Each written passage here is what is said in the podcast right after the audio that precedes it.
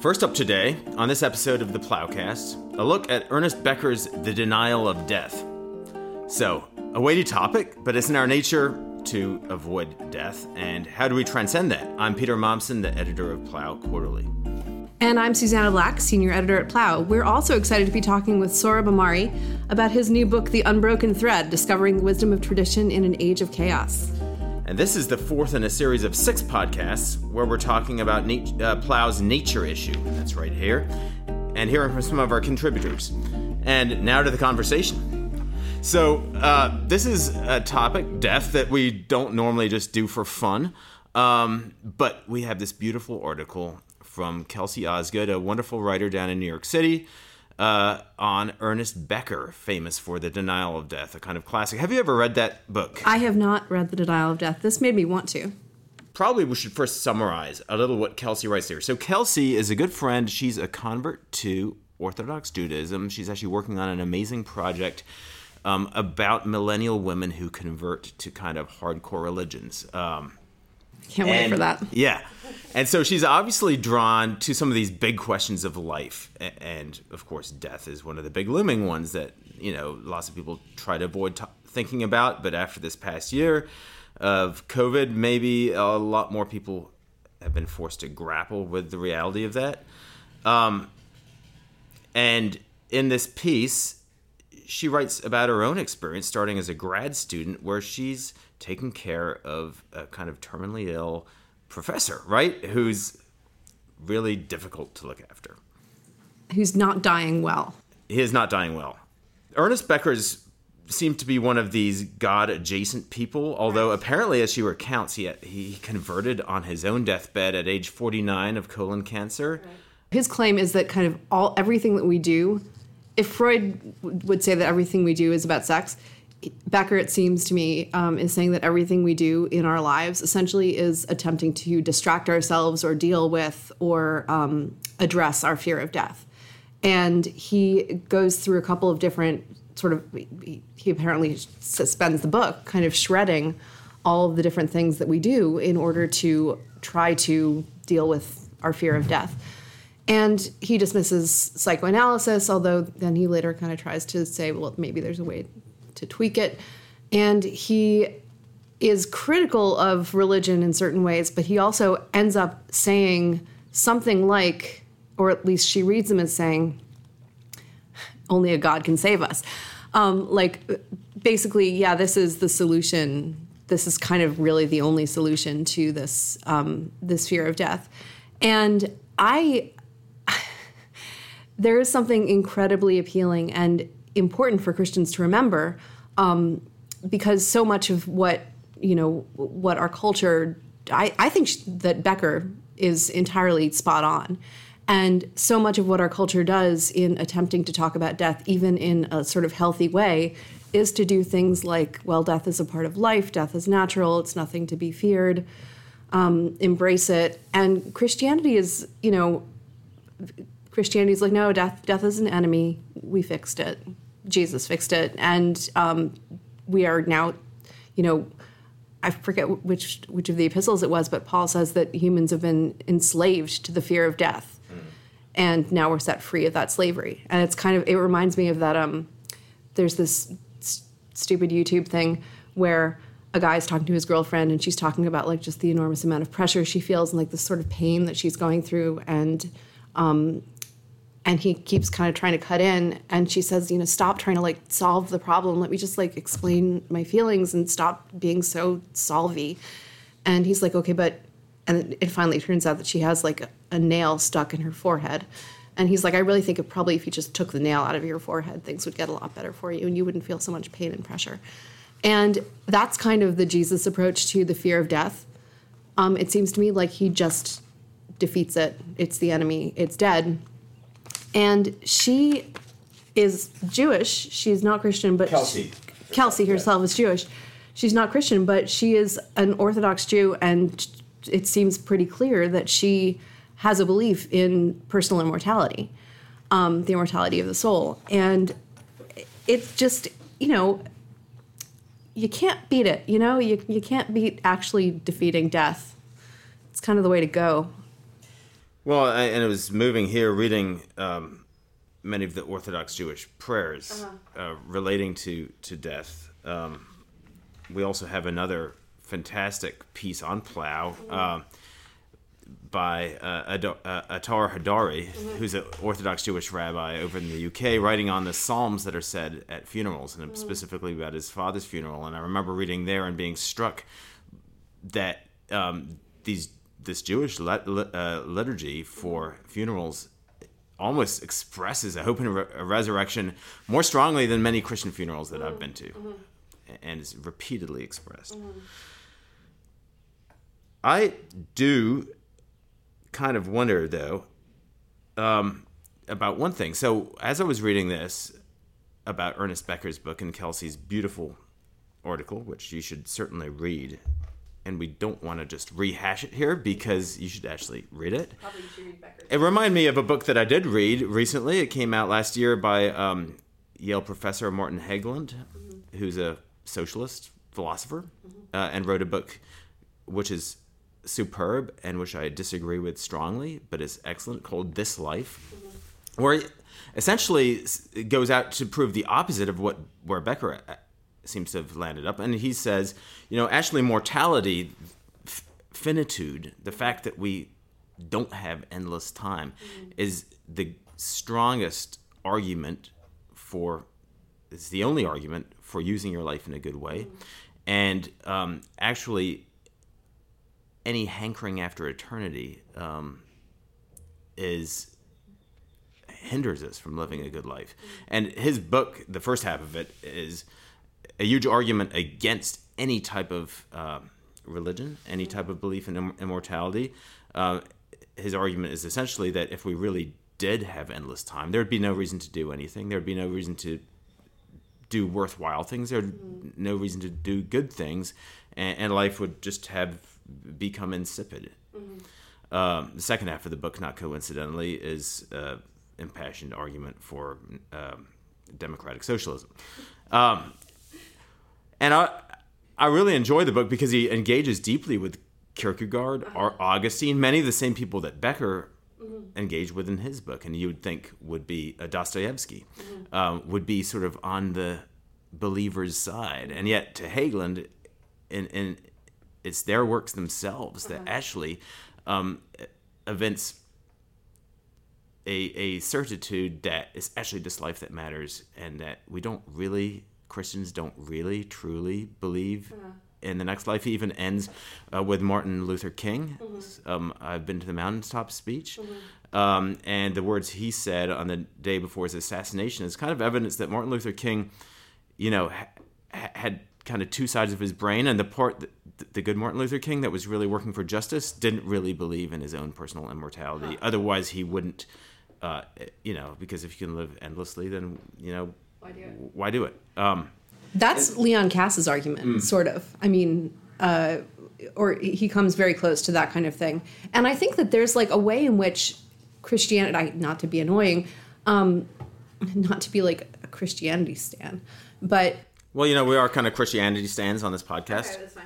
Um, I stop to yeah. Um, there's a distinction between eternal eternal continuation of life or you know prolongation of life, which strikes me as potentially nightmarish, and Christian immortality or resurrection. Um, basically, because we don't really know what the eternal life is going to be like or is going to be, and we also believe very strongly that what we do here impacts how that is going to go down for us. In fact. so what we're doing now does matter what we're doing now does matter massively and in part it matters because it's going to be in some way amplified um, caught up in the eternal life as I said, I couldn't disagree more with Martin Hägglund, Mm-hmm. but it's a really, really good book for Christians to read because it's a well stated challenge. And what he elides, though, is Christianity's teaching, which he said at the beginning, and Christ's teaching that death is the enemy. Death is a real enemy that needs to be fought and required the ultimate sacrifice to win over. And when you are with somebody, say, suffering with cancer, I think many of us can say from personal experience that death is an enemy. It's not going gently into you know the you know the, the leaves fall in autumn right? It's it's a horrible thing.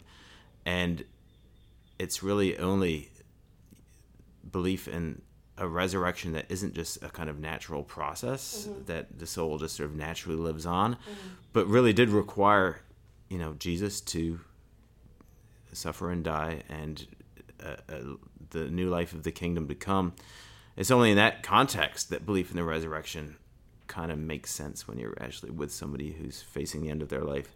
And that's one thing I did want to talk about. So, down from the level of ideas here, Susannah, I think that moderns, including modern Christians, um, because of what we actually do when it comes to death, the kind of rituals of death, um, actually play into uh, you know the fear of death. Many people die in a hospital they stay there you call the undertaker the undertaker takes the body away. There's some type of preparation of the body by professionals off somewhere. The body is not still the beloved person it's you know i mean to, to be blunt in, in, in a cooler in a business somewhere and then it's brought out and displayed and people visit and feel awkward.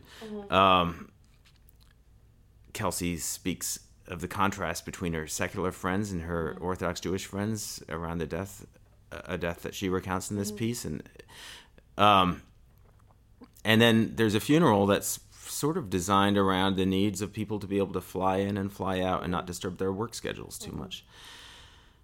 For me, one of the highlights of, of living in, in the Bruderhof community is actually, oddly enough, when somebody passes away.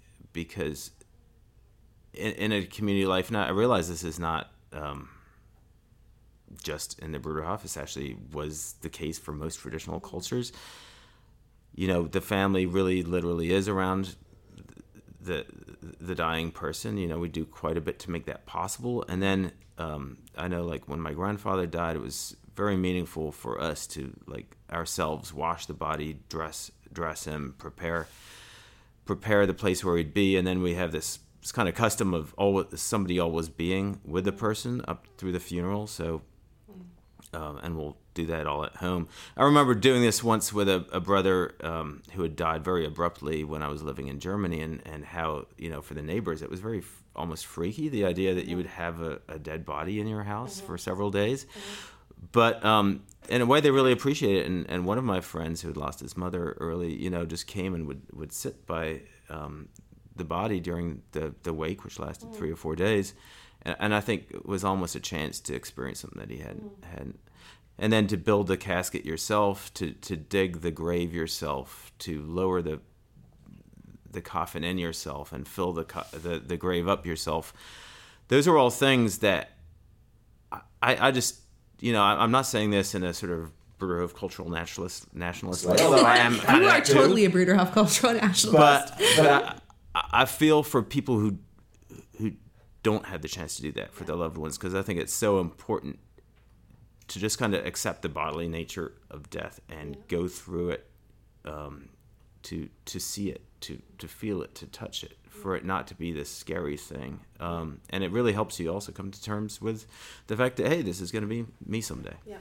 My grandfather, when he died, he was at home in actually in the house that I live in now, which is my great grandparents' house, and his he's got six kids, and they were mostly all around him. And actually, one of my uncles was in the bed with him when he died, and then they washed his body and um, did not dig the graves themselves, the grave themselves, but um, yeah, that is. I, I remember his was the first kind of like I don't know. My my grandmother had died earlier, but when he was dying, when Grandpa was dying, I told him um, something like, I, it was the first time. It was like right after I'd converted, and I told him that I real I was thinking of death as kind of a graduation, like, and I, I think that that's kind of like stuck with me. I do I do think of death as graduation, and I think of and I think we should think of seniors as the kind of like I don't know seniors in college. Graduating senior Yeah. class. Um, and like about to go out into this kind of other world that where their real lives are going to start in a way. And um, yeah i was really I was very glad to be able to have very tiny little bits of conversation about that with him before he died. I was pretty chicken about talking about it though because I was chicken about talking about my faith. Right, right. Well, it is tough, right? I mean, I, I my last conversation with my grandfather, I, uh, you know, he, he he was so matter of fact about it. He said, "I've lived this happy and fulfilled life," and uh, he, you know, alternated the last uh, days of his life with we've just read stuff aloud. It was mm-hmm. C.S. Lewis, and then Che Guevara's Motorcycle Diaries, and then mm-hmm. you know Louis Armstrong, and, and it was just went on a cycle, and he didn't really, you know, he's like, you know, he really was actually one of these people for whom, in one sense, it it wasn't a big deal, mm-hmm. A- and I think there's that kind of childlike faith that you see in people who have lived a life of service, whether or not actually they're believers, that can kind of guide them through those last things. Well, there is an aspect to this too, though, where in modern culture you're seeing more and more an emphasis on sort of a customized death, and it takes the the form of everything from elaborate plans for customized funerals um, to, in fact, you know, the desire to control the moment when one goes. And that I think is we have to kind of like distinguish between that both of both aspects of obviously actual euthanasia or uh, you know assisted suicide is a lot worse than like cutesy hipster morticians which are apparently a thing that she mentions here. Um, euthanasia is worse than hipster morticians but i think they're both aspects of the same thing like trying to make your death a part of like an expression of your aesthetic or a part of meaningful in a kind of like consumerist or um, artistic way Well, I'd like to conclude with uh, quoting a Hasidic uh, s- tradition from Kelsey Osgood's piece. Uh, she said, she says it's one of her favorite teachings, and it's I think rapidly becoming mine, one of mine. It is said of Reb Simcha Bunem that he carried two slips of paper, one in each pocket. On one he wrote Bishvili Nivra Ha'olam, for my sake the world was created. On the other he wrote uh, Vanohi Afar Vefer, apologies for the Hebrew pronunciation, I am but dust and ashes. He would take out each slip of paper as necessary as a reminder to himself. So on one side, for my sake the world was created, and the other, I am but dust and ashes. I actually bracketed that too, and and she says that she got a necklace made for herself with like that uh, engraved on each side, and I love that so much that I kind of think I might want. think you might copy that. I think I might copy that. So we're delighted to welcome Sohrab Ahmari, the New York Post op-ed editor, and the author of a new book. Susannah, uh, let's see it. There it is. Uh, it is the unbroken thread: discovering the wisdom of tradition in an age of chaos, and it is twelve chapters of. Is it twelve chapters? Yeah, it's twelve chapters, each of which looks at a particular figure um, as an who- spent whose life's work was an answer in some way or another to one of these gigantic questions, um, and you. Much like the Decalogue, you divide it up into the things of God and the things of man. Sohrab, is this book sort of Jordan Peterson, the Jordan Peterson book that should have been written? So I have to say, I've not done any serious engagement with Jordan Peterson's work other than watching some of his de- debates where he demolished uh, various like BBC interviewers. Um, so, um, I, and but I will say, I mean, I think you know, to my publishers, it was attractive to do a book that has like twelve things in it, but I don't know why I picked the number twelve. It you know, is it? It's a good number. It's a good number. It's a good number Christian of number. apostles, you know, what have you. Um, and it just, I don't know, it sounded, and I, I had 12 questions. I didn't have 10 questions. So then there you go. Um, but yeah, I mean, I think, you know, to give a frank answer, I think maybe the publisher wants to position it in the Jordan Peterson space, but I didn't think of it like that. It's a lot better than Jordan Peterson.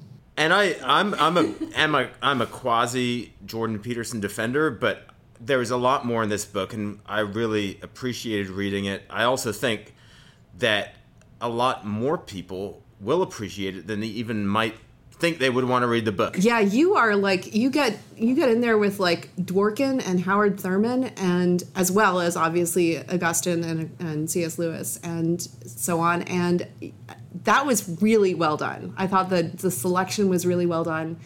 We should talk about tradition because that's what it's about, right? Um, being guided by tradition, and uh, there's a quote from Joseph Ratzinger in one of the early chapters, perhaps the first um, speaking about how in former times people grew up surrounded by tradition and would give them a shape to their lives. And you describe, and it was really fascinating to me to hear more about what it was like for you growing up first in Iran um, under the Ayatollah and then coming to the United States, um, appreciating the unconstrained freedoms of American culture and then gradually growing more critical of them. What I could really relate to uh, was the way that the birth of your son um, kind of changed the calculus for, for, for you on some of these things. Could you talk a little bit about that? Yeah, thank you, Peter. It's absolutely true. I mean, especially for someone from my background and my milieu, when you get married, it's not much more than it feels like, you know, you've been dating and then you keep dating together in a house and you're playing house in a way until children come and suddenly everything becomes more i hate to use a cliche term but everything does become more existential. Everything suddenly becomes more serious. You're responsible for this little creature's you know uh, life. And for me also this strange thing happened where in my 20s when i was starting out in journalism you know doing in, in in London and in New York, um, and just kind of basically being almost a paradigmatic liberal subject, just traveling around, and, and, and the world seems to be made for people like me. Um, I never thought about um, death in a serious way. Uh, suddenly, when I when we learned we have a, a, child on the way, I have this sense of, of, of posterity with a capital P looming over my whole life. What am I passing on? And so, um, uh, not, not much more, not much more to add than what you said. That everything really becomes serious when you have children because you there's this projection of your own self into the future that you have to try to shape. And what seems, you know, really terrifying about that is the sense that, you know, what will this child's life be like and what will actually shape them. Um, and, and it seems to me what where we've come to as a, as a wider society is that parents really are able to make some decisions about how they live their own lives, but really what shapes a kid uh, is far beyond our control. And I think that's some of the, the the, the things that I found most fascinating about this book is how how does one bring up a child uh, with, with a sense of tradition, with a sense that there is something that I belong to, that I owe something to, that I might have um, obligations to, uh, in a way that actually kind of has real traction when it comes to life decisions that I might make. Over against um, a wider ambient society that, that tells that child, him or her, you know, you really, um, there are no obligations that you should even worry about that you don't consciously accept. Um, at its most extreme, obviously, um, you're now seeing uh, there are liberal ideologues who question you know, baptism and circumcision as as an imposition on a on a child who can't consent uh-huh. yet. So that that's a an unacceptable imposition on the child's life. Um, but in much more, mean, that's a kind of extreme case, but a much more diffuse and subtle ways, society, you know, tells them that, tells us um, that uh, the world is um, about keeping your options open. The world is about maximizing your choices. Freedom is really just your ability to choose from among contraries. You know, you can wear blue shoes or red shoes or black shoes, and that's freedom. Um, and in all these cases, and all those forces work against um, any sense of obligation to the past, of inheriting something and passing it down, all those things we associate with tradition. Ratzinger calls it the firm program of the past. And the thing about the book, which is I don't know, very appealing to me is that as well as like this sort of sense of the importance of tradition, you're not you're using these kind of like actual existential questions, which I, I just kind of want to like throw some of these out here to just see uh, to let people know what they would be getting into if they read it. Um, how do you justify your life? Is God reasonable? Um, can you be spiritual without being religious? Does God need politics? Should you think for yourself, which was kind of my favorite chapter. Um, what is freedom for? What do you owe your body? Like, it's you're not like the cool thing about the structure is that you're not um, just presenting a set of um, answers without without searching, and you're presenting these people as searchers who have come to, you know, in every case virtually accept some some form of traditional wisdom, but not as a kind of like arbitrary thing, as as as, as the end of a process which um, was intelligent and responsible.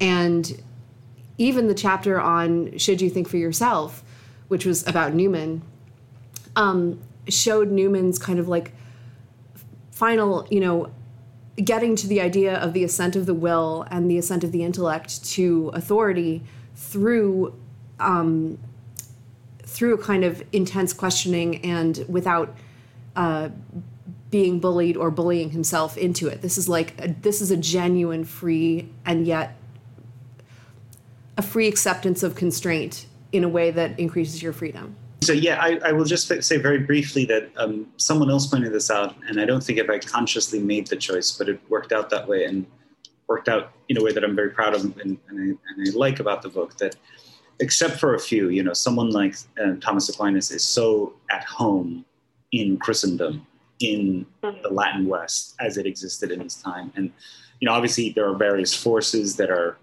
that trouble him and to which he responds with the Summa and, and so forth. But except for him, all the other characters are searchers, are are not at home in some ways. And Andrea Dworkin, obviously, you know, kind of very much alienated from from her own time, even from the feminist movement, let alone wider American society. Um, uh, uh, John Henry Newman, obviously rebelling against um, Victorian Anglican trends and very much becoming an outcast after his, his famous conversion. Alexander Solzhenitsyn, obviously uh, exiled, not fitting into communist order, but also then coming to the West and finding himself reviled as a. Once he starts criticizing the West, he's reviled as a as a reactionary and a theocrat and a mystic. So um, I, I did not really consciously set out to, to make it so, but it's nice because in a way that speaks to our condition and suggests that um, the search for good and true traditions is always fraught, is always arduous, and you know we can put ourselves in the shoes of these figures rather than just sort of like tradition with a capital T, stable, uh, you know, untroubled, so to speak, um, unproblematic. And that's what I appreciated so much about the book too. Um, it wasn't a series of sort of propositions from tradition to be applied to hot button issues, but it really was a truth seeking book. I mean, I'd be I'd love to hear uh, Sohrab your thoughts on you know this word tradition. I mean, obviously the, there's an etymological meaning of of, of handing down, um, but from a Catholic perspective, and there is a tradition. You know, uh, tradition as you use it in this book is is a broader concept yeah, I'd love to address that complex of things that you raised right there, um, Peter. So I'm a Catholic, and that means that I um, I revere. I try to bring my own life into into coherence with something called tradition with a capital T, which is an authority, one of the one of the sources of authority in the Catholic Church, alongside Scripture and the, and the living kind of papal magisterium. Um, and some of that capital T tradition is reflected in this book. There are emblematically Catholic figures, patristic figures um, in the book. But, um, but there are also traditions with a small t uh, present in the book, including, as Susannah pointed out, some surprising figures who, who may, if they were still around, may not have liked to be placed alongside the other figures in this book, not least Andrea Dworkin. Um, Luckily, you didn't have to ask them. Yeah, exactly. Luckily, at one point, I was pondering writing about one living figure, and and then it would have been odd, just like one. So I didn't go there. Um, but nevertheless, I mean, the capital T tradition venerates natural reason and the idea that um, you know, divine vis- wisdom is sort of sprinkled among the gentes, among the peoples. And so I don't, the kind of traditionalist ecumenism reflected in the book doesn't threaten my loyalty or adherence to the capital T tradition because, um, uh, you know, what, what, what a Jewish philosopher like Hans Jonas, uh, his critique of, of Gnosticism his discovery and then critique of Gnosticism. And through a critique of Gnosticism, then a critique of various modern trends jibes with, um, with the capital T tradition. So I do have that as a kind of standard um, against which to judge traditions. And that means that I also, I'm not bound to uh, in in this project respect any tradition merely because it was what handed down because there were things that were handed down um, whether in pagan society or or the American South uh, in the Jim Crow era, what have you, there were things handed down that were bad, um, that that that um, contradicted truer and better traditions. But insofar as there's coherence among them, uh, a, an adherent of capital T tradition can be at peace and even draw on the, on the wisdom of the small T traditions.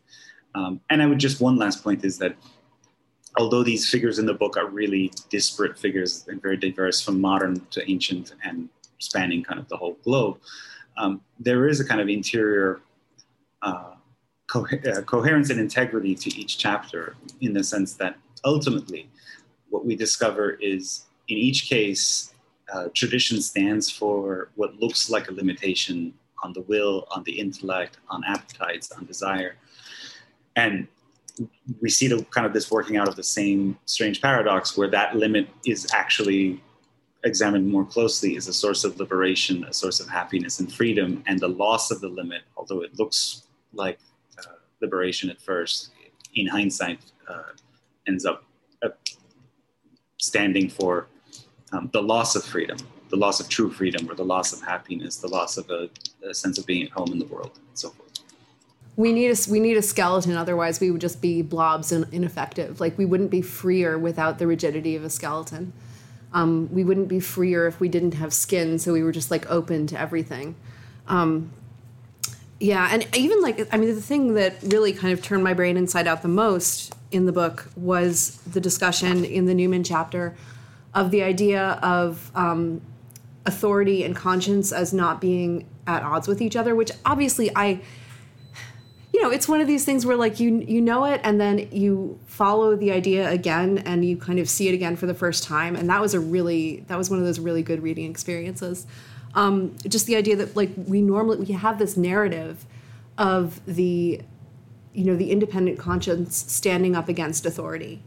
And that is obviously very good and you give examples of when that has been the case you know schindler etc um, but normatively and in the way that it kind of ought to work and often does work, um, authority informs conscience, and authority and conscience are allies, and that that seems to me to be like almost the that is the through line. It, it seems to me of the whole book almost, or authority and freedom even, freedom properly understood. Yeah, I mean, so this comes I should just set the context. This comes in the context of, of the, the famous Gladstone Newman debate in, in, in, Britain in the 19th century, where um, after um, the First Vatican Council uh, made its declarations, um, including um, you know, the Declaration of, uh, of Papal Infallibility, um, Gladstone, the kind of emblematic liberal of the 19th century, said, "Well, that's that that's tantamount to a kind of moral murder of Catholics. They don't, they can no longer exercise their consciences on whatever moral dilemmas comes their way, but they're hostage. They're now their consciences are hostage to a bishop in Rome. And Newman, you know, the famous convert to Catholicism, issues this counterblast in the in the form of um, uh, the uh, uh, letter to the Duke of Norfolk, and there are many arguments in it, but the central strand is, uh, and it's a kind of mind blowing. You're right, and he does it so elegantly, and I try to restage the argument in, in much kind of briefer fashion. Um, that that rightly understood, conscience and authority are the same thing under different aspects. Um, that, uh, that the true conscience is only a conscience insofar as it reflects the dictates of, of a moral law, natural law, divine law, and in insofar as any authority is a true authority, it's a, it's a support to the conscience. And so the two aren't, as we often assume, uh, opposed to each other. And if you treat conscience as, as, as authority's enemy, then various sacrifices of people who really stood for the freedom of conscience become um, uh, illegible to us, right? So if um, Oskar Schindler's sacrifice didn't reflect the dictates of some authority, some kind of larger objective moral order, then then his sacrifice also kind of rested on nothing. And therefore, when the Pope, insofar as the Pope is is issuing um, infallibly binding um, diktats on the on the consciences of Catholics, if he isn't, if he is not uh, ultimately vindicating their consciences in doing so, perhaps over against their own desires of what they want to think, then he's he's undercutting his own authority, and he's not he's. And then that that really would be tantamount to moral murder. Um, but you know, Newman carefully shows that that's not ever what the popes have done. Um, so yeah, I mean, it's um, I'm very proud of that chapter, and um, it's it's also helped me. I mean, I think in writing it out, it's helped me navigate various things, including it. There's a reason why I don't get into uh, certain kind of ecclesiastical debates that are so um, so royal the uh, kind of Catholic sphere in in the Anglophone world, like the Pope did this. Blah, blah, blah, you know, I, I steer clear of those in part having worked through these questions in the writing of that chapter. If your first instinct when Pope Francis says something is to get irritated about it because like there's there's something going on there there's something wrong and that that's precisely what newman says if your if if your first instinct is to say i'm going to disagree with this because someone is exercising authority over me um, and i'm worried about my own conscience. You've misunderstood what the conscience is. I also found the the material on newman newman fascinating. So from an anabaptist perspective obviously uh, it's it's an interesting point. Although of course I, I think common to anyone living in a, a real Christian community where one is part of a body, one recognizes one is part of the body of Christ, and that means that one's conscience, while important, isn't the only thing that matters. Um, and, and there is authority in, in Anabaptism, obviously. I mean, there are. Well, there certainly is. Some higher, higher structures because the church is not just a club. It's not just an association of people who vote on what this club should do, right? It's the body of Christ, uh, who is the king, um, and to whom one owes allegiance. Um, and in the end of the day, at, at least in Anabaptist theory, although of course, you know, the reality um, often falls short in, in human life it ought to be the Holy Spirit who guides us uh, in what we do, and it's really a little bit irrelevant what my personal opinion of the matter mm-hmm. may be, much less my preferences.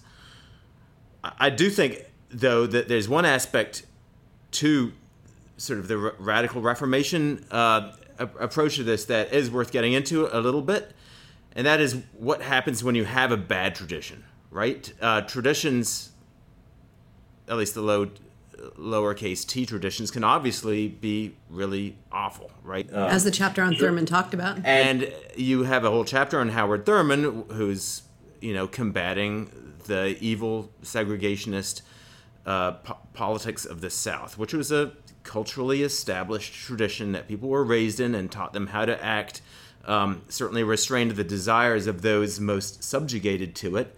Um, and so and had ecclesiastical you... uh, it had leg- ecclesiastical legitimation right. exactly a whole theology to buttress it uh-huh. and yet it was challenged successfully uh-huh. um, and so on what basis do you challenge tradition? What how do you reform bad traditions? Um, because you know, just the fact that it's tradition doesn't render it safe. No, no, that's that's absolutely right, and um, I I would refer to to the life of Thurman. He he challenged bad tradition not from a place of um, well, here's what I think in a way, but from a mm, deeper engagement and a and a more astute engagement with with the gospel, with what's been handed down by the apostles, and specifically, I mean, obviously, he he focused on on the, the biography of, of of our Lord, basically noting that um, in every way he was uh, Jesus was an outsider, um, that he was um, he was a Jew, which meant that he was part of a kind of relatively small political community that at the time was um, enmeshed in, but also kind of threatened by Greco-Roman power. That he was a poor Jew. I mean, there's there's notable things about the fact that um, you know that he's, he's, born in a manger. Um, that uh, when his mother fulfills the kind of Levit- Levitical obligation to um, so do the offering of uh, for the firstborn, she uses uh, two turtle doves, which is what Leviticus sets aside for women who can't you know afford. But at any rate, that she's it suggests that, that Mary was a woman of modest means, and all these biographical facts tell us that, as as Thurman put it, that that, that uh, the religion of Jesus. Um, really means something as a, as a social and political force insofar as it speaks to the condition of, as he put it, people with their backs against the wall at any given point in history. And at that time, and in many ways still today, that meant um, you know, African Americans in, a, in American society. So um, to me, that's a much that's a much sounder uh, uh, way to reform tradition than to reject tradition, which I think then leaves you vulnerable um, to reject all tradition, leaves you vulnerable to, you know, ideological sway, market forces, what have you. There has to be some kind of rock, um, mm. a, a, place of, of continuity and assurance that you that you can then it's a more commanding height from which you can survey and and judge traditions. And in his case it condemned uh, actually existing traditions in his time you know uh, theological language that kind of constantly associated black people with like imps and devils uh, which was something that really got on his nerves and he pointed this out. But he did it from a place of tra- from a place of tradition. As did too actually Abraham Joshua Heschel who is another chapter in the book. Uh, because there is a way of understanding, you know, fascism as a replacement religion that's a sort of spawn of uh, of that liberal way of thinking. It's a sort of like free floating traditionalism almost, and so I mean the the opposition to that kind of free floating traditionalism, it seems to me, is a better tradition. And and I would say some some um, neo-pagan impulses, which I, by the way, I detect in in some uh, kind of Twitter subspheres at the right, where yeah. um, it, it, it's bad, it's bad, it's unreasonable paganism. It's not, it's not, uh, you know, the uh, the classical tradition that's so beautifully blended with with the church's yeah. teaching, but but kind of strange paganism. Um, and I, I, think you could detect that in, in fascism as well. I'm not sure where we're going with that other than just the kind of side observation. Circling back to the Aquinas chapter, I mean, Aquinas did not, although Aristotle came down with the force of tradition, Aristotle, uh, you know, Aquinas did not accept Aristotle uncritically. Like, there's. That's a really good point. That's a that's a, a beautiful place to for me to try to bolster my answer to Peter's question.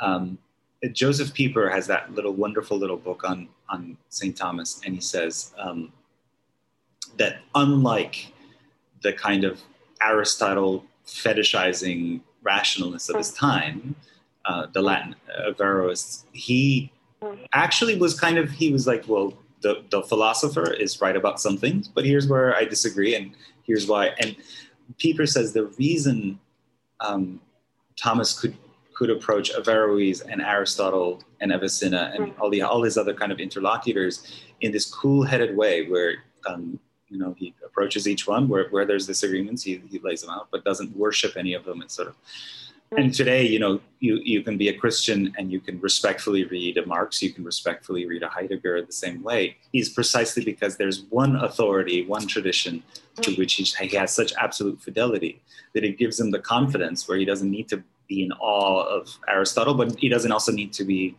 um, closed off.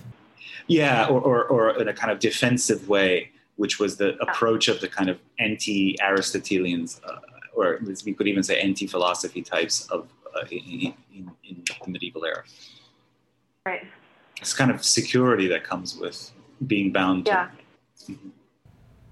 So obviously, your hope in, in writing this book is to encourage people to acknowledge tradition, to not buck against it.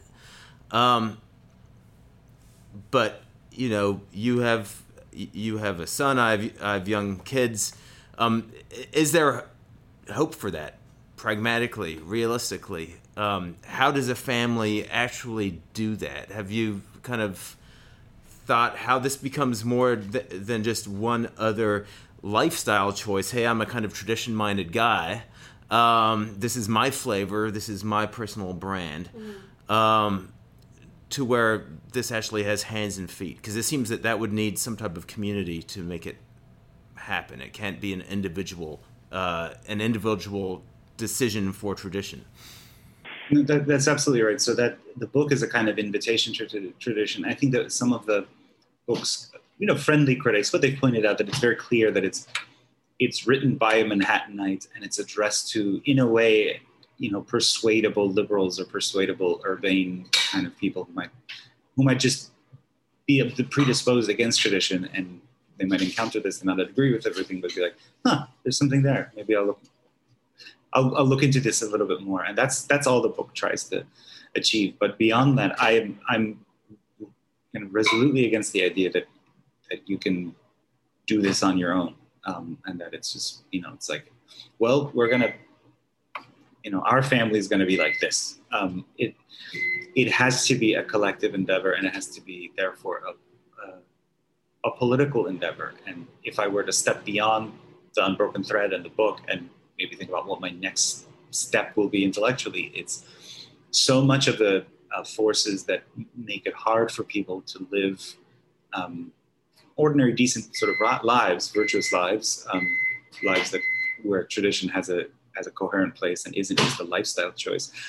Um, so much of the forces that work against that are economic forces. Are are um, it has to do with the material substrate of society, and so that's that's why I'm very actually allergic to a kind of moralism or traditionalism that um, just offers nothing but kind of exhortation, like we should all just uh, go to church and get married, and um, without paying attention to how for most notably the way we organize our economy, especially for kind of downscale workers, working class people, makes it very difficult for them to do that. And so, you know, people in my social economic class might pick up traditionalism as one more lifestyle, and we're economically enabled to do that. But um, that doesn't change a political community, and the the injustice, frankly, not should gnaw at the, at the people who just think of it as a lifestyle choice, because for many it isn't. So. Um, no, absolutely, it has to be a political endeavor, and I increasingly think an economic and a, a matter of kind of political economy of, of rethinking a lot about how we organize labor, how we organize relations between labor and capital, the, the, the disparities between the two, the eye-watering kind of economic inequalities. That's not really in the book. It's hinted at in the book, but um, it's it, this is looking beyond the book to a larger project. Are you going to expand your Augustine chapter into a whole like neo Augustinian political? Not the Augustine chapter, but uh, um, you know, I'm, I'm kicking around another book project, and basically, uh, I'll give it a preview, which makes this podcast like worthwhile for listeners. So um, it's not just if they listen to another podcast about the unbroken thread, here's a little kind of bonus. But I just feel like I, I, I want to write a book about how we're living in a dystopia, and it, it's, it's in many ways resembles and Patrick uh, Deneen makes this point really well in in uh, Why Liberalism Failed that um, liberal societies are very good at imagining dystopias where we see that the society we live, if you just kind of crank up it, it you know, it, its interior developments, eventually, very quickly, you could end up in Blade Runner 2049, and how dark that is. But we can't, we can't turn the crank the other way. And so, I want to write a movie, a, a, a book about dystopian movies and their relationship to the to the. To the That's that would be extremely cool. Okay, well, can't wait to we'll read that book that and talk about it. Although we should, there's so much here that we could go on more about. Thank you, Sohrab, for joining us uh, in the midst of your kind of busy book launch season. And uh, yeah, thank uh, you for having me. This this was a wonderful conversation, and uh, hopefully we can catch up in person soon. More beer, more Bruderhof beer. Indeed.